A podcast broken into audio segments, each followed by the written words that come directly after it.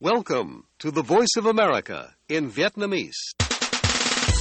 Direct from Washington, the voice of America, VOA. Ban Việt ngữ Đài Tiếng Nói Hoa Kỳ VOA kính chào quý vị.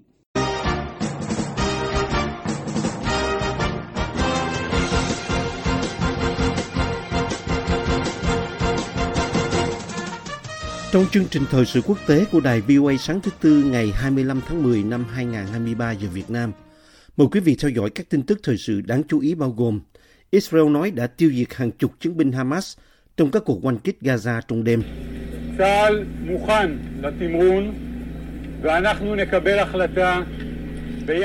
Tham mưu trưởng Israel Trung tướng Herzi Halevi nói rằng Israel không có ý định hạn chế các cuộc tấn công Chúng tôi muốn đưa Hamas đến tình trạng tan rã hoàn toàn. Nga bác tin đồn Tổng thống Putin bị đau bệnh và có người đóng thế.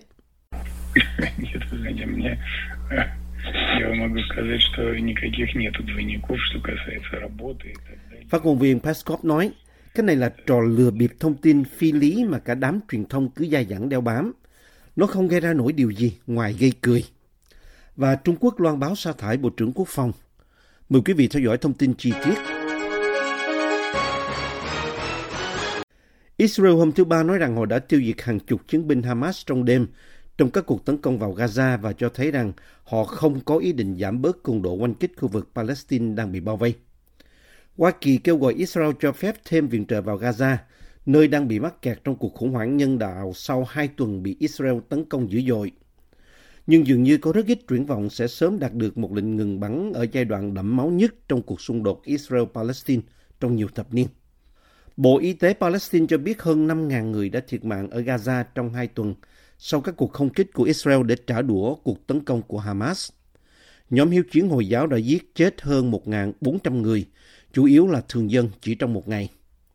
Hôm 23 tháng 10, Hamas đã thả hai phụ nữ Israel trong số hơn 200 con tin bị bắt trong cuộc tấn công ngày 7 tháng 10 của nhóm này vào miền nam Israel. Họ là con tin thứ ba và thứ tư được thả. Xe tăng và quân đội Israel đang tập trung ở biên giới giữa Israel và vùng đất do Hamas cai trị để chờ lệnh một cuộc đổ quân trên bộ. Một hoạt động phức tạp do đó có những lo ngại về con tin. Quân đội Israel cho hay họ đã tấn công hơn 400 mục tiêu của nhóm hiếu chiến ở Gaza trong đêm và tiêu diệt hàng chục chiến binh Hamas, trong đó có ba phó chỉ huy tiểu đoàn. Trong số các mục tiêu bị tấn công có một đường hầm mà Hamas dùng để xâm nhập vào Israel từ biển và các trung tâm chỉ huy của Hamas trong các nhà thờ Hồi giáo. Nhiều khu vực rộng lớn ở Gaza đã bị bom của Israel sang phẳng, buộc hơn một triệu người dân phải tìm chỗ trú ẩn ở nơi khác trên lãnh thổ. Với tình trạng thực phẩm, nước sạch, thuốc men và nhiên liệu nhanh chóng cạn kiệt, Liên Hiệp Quốc và các cơ quan viện trợ đã lên tiếng cảnh báo về một thảm họa nhân đạo và khẩn thiết đề nghị được phép tiếp tế. Trước đó, tham mưu trưởng Israel, Trung tướng Hervi Halavi, nói rằng Israel không có ý định hạn chế các cuộc tấn công của mình.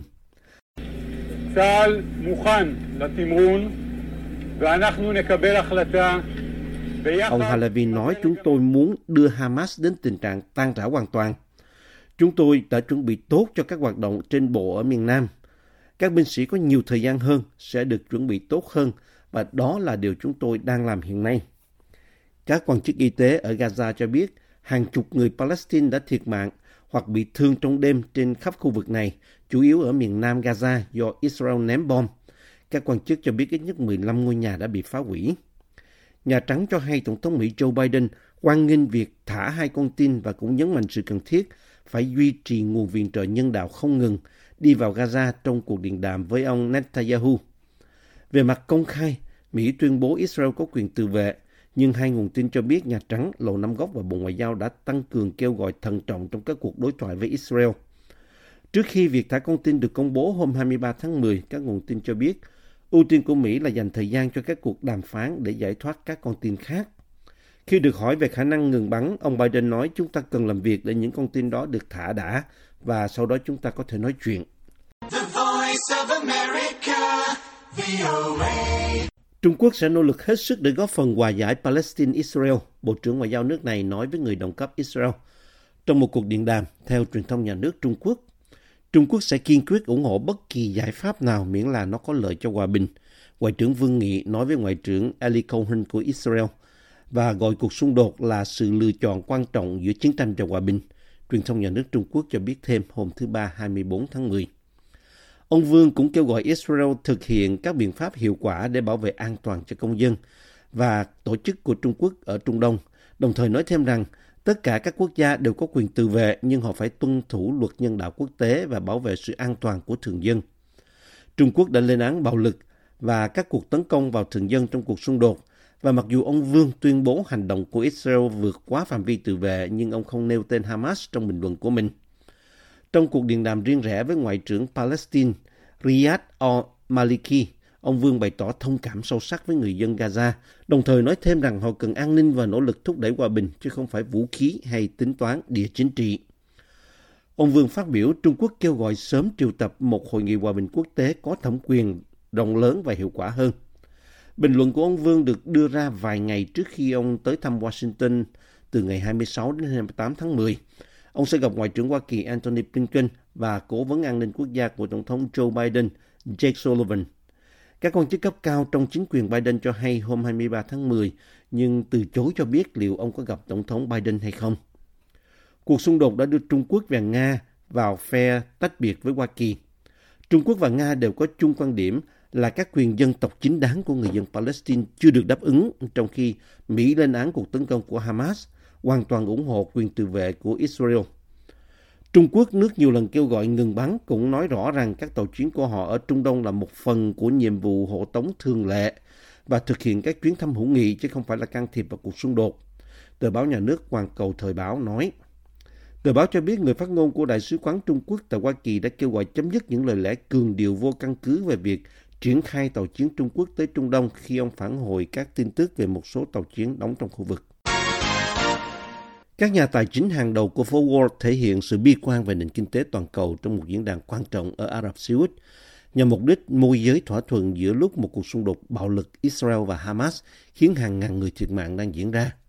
Sự kiện thường niên này thường được những người tham dự coi là một cơ hội để xây dựng mối quan hệ với một số công ty lớn nhất của Ả Rập Xê Út và Quỹ đầu tư quốc gia trị giá 778 tỷ đô la của nước này được thu hút bởi những hứa hẹn về các thỏa thuận khi Ả Rập Xê Út bắt tay vào một kế hoạch cải cách đầy tham vọng nhằm giúp nền kinh tế thoát khỏi phụ thuộc vào dầu mỏ.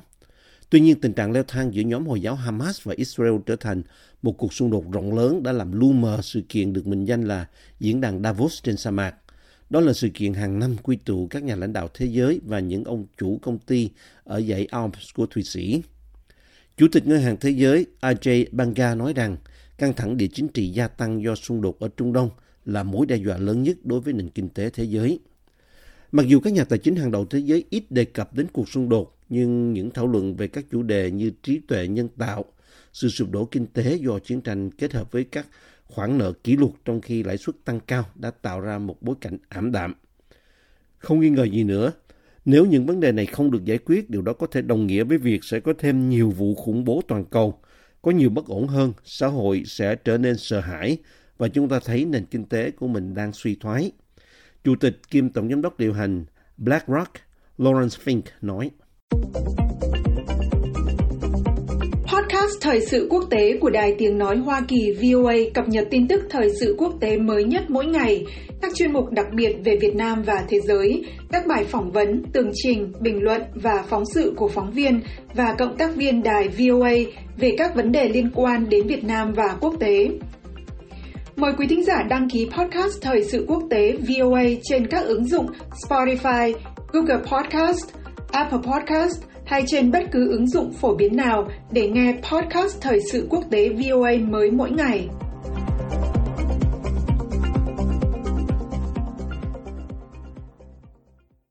Trung Quốc vừa bãi nhiệm Bộ trưởng Quốc phòng hôm thứ Ba. Đây là lần thứ hai xảy ra trong việc bãi nhiệm một lãnh đạo cấp cao trong vòng 3 tháng – đặt ra câu hỏi về sự ổn định của đội ngũ lãnh đạo xung quanh Chủ tịch Tập Cận Bình.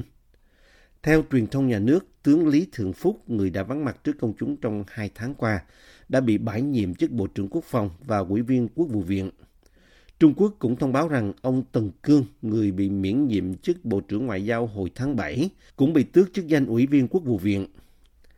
Các nhà lập pháp hàng đầu của Trung Quốc, Ủy ban Thường vụ Quốc hội đã phê chuẩn việc bãi nhiệm cả hai quan chức trên và không đưa ra bất kỳ lời giải thích nào. Đài truyền hình nhà nước CCTV đưa tin.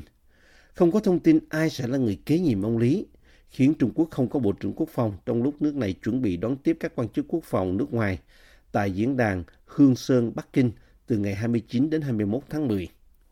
Ông Lý, 65 tuổi, đã không xuất hiện trước công chúng từ cách đây 2 tháng.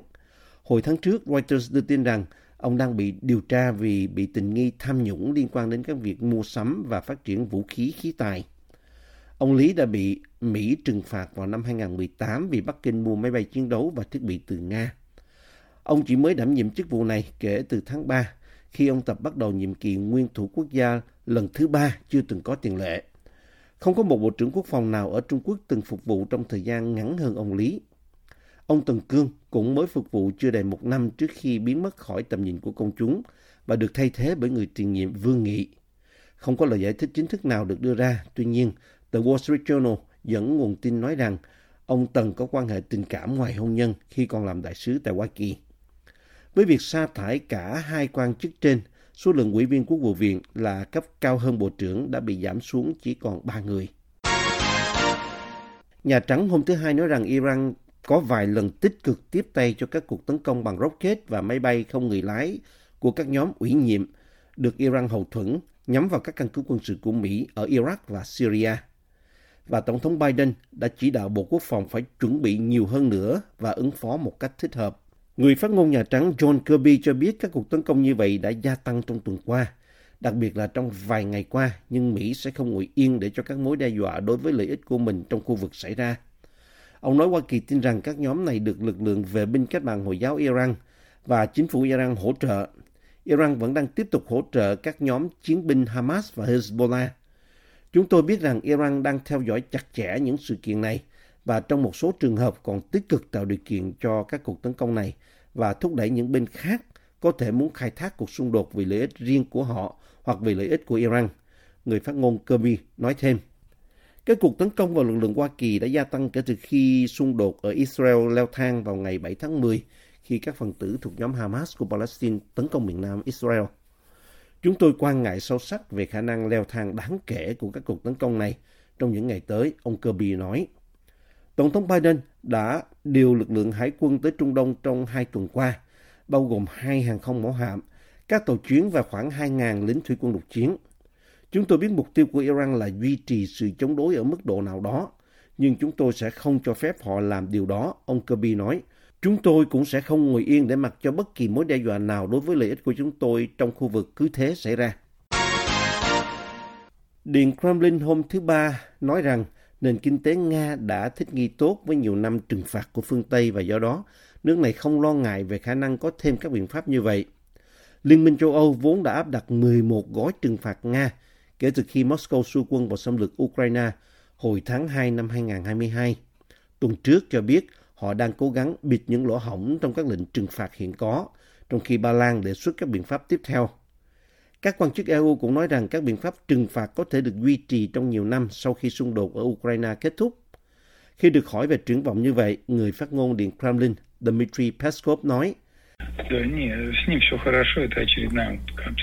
Nga đã sống dưới chế độ trừng phạt trong một thời gian khá dài, trong nhiều thập niên và chúng tôi đã thích nghi với nó. Vì vậy, khoảng thời gian từ 5 đến 10 năm không làm chúng tôi sợ hãi.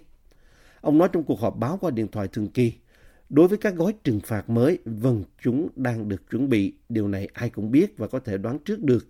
Chúng tôi chỉ có thể chờ xem đối thủ của chúng tôi sẽ nghĩ ra điều gì khác. Nga lập luận rằng các biện pháp trừng phạt đã giúp thúc đẩy sản xuất công nghiệp trong nước và nói rằng chúng sẽ không bao giờ ngăn cản nước này theo đuổi những gì mà họ coi là lợi ích quốc gia quan trọng ở Ukraine. Moscow cáo buộc các cường quốc phương Tây lợi dụng Ukraine để cố gắng làm suy yếu và phá hoại an ninh của chính Nga. Các nước phương Tây và Kiev cho rằng lời lẽ đó là vô nghĩa và Moscow đang tiến hành cuộc chiến tranh xâm lược và chiếm đất vô cớ ở Ukraine. Điện Kremlin trong cùng ngày cũng phủ nhận thông tin cho rằng Tổng thống Vladimir Putin bị đau ốm, đồng thời bác bỏ những tin lâu nay rằng ông đã sử dụng người thế thân để diễn thay ông trước công chúng. Mọi thứ đối với ông ấy đều ổn. Đây hoàn toàn là một tin giả nữa. Người phát ngôn Điện Kremlin Dmitry Peskov nói khi được hỏi về một bản tin không rõ nguồn gốc của một kênh Telegram ở Nga đã được một số báo chí phương Tây đăng lại. Нет, вы знаете, мне... э, Я вам могу сказать, что никаких нету двойников, что касается Người phát ngôn работы. của Nga đã bật cười khi trả lời một câu hỏi khác về những người đóng thế cho ông Putin và phủ nhận việc ông Putin có bất cứ người đóng thế nào. Cái này là trò lừa bịp thông tin phi lý mà cả đám truyền thông cứ dai dẳng, đeo bám. Nó không gây ra nổi điều gì ngoài gây cười, ông Peskov nói. Ông Putin là một người đam mê judo và từ lâu đã nuôi dưỡng hình ảnh người đàn ông thể thao. Ông vừa bước sang tuổi 71 vào ngày 7 tháng 10. Ông Putin duy trì một lịch trình dày đặc các cuộc họp và xuất hiện trước công chúng. Rất nhiều trong số đó được phát sóng trên truyền hình. Chương trình gần đây của ông bao gồm chuyến thăm Trung Quốc vào tuần trước và trên đường trở về, ông đã dừng chân ở hai thành phố của Nga. Trong một cuộc phỏng vấn năm 2020, ông Putin phủ nhận tin đồn từ lâu rằng ông sử dụng người đóng thế, mặc dù ông nói rằng trước đây ông từng được đề nghị sử dụng hình thức này vì lý do an ninh. Chương trình Thời sự quốc tế của đài VOA xin được kết thúc ở đây. Hẹn gặp lại quý thính giả trong bản tin Thời sự quốc tế ngày mai. This program has come to you from the Voice of America, Washington.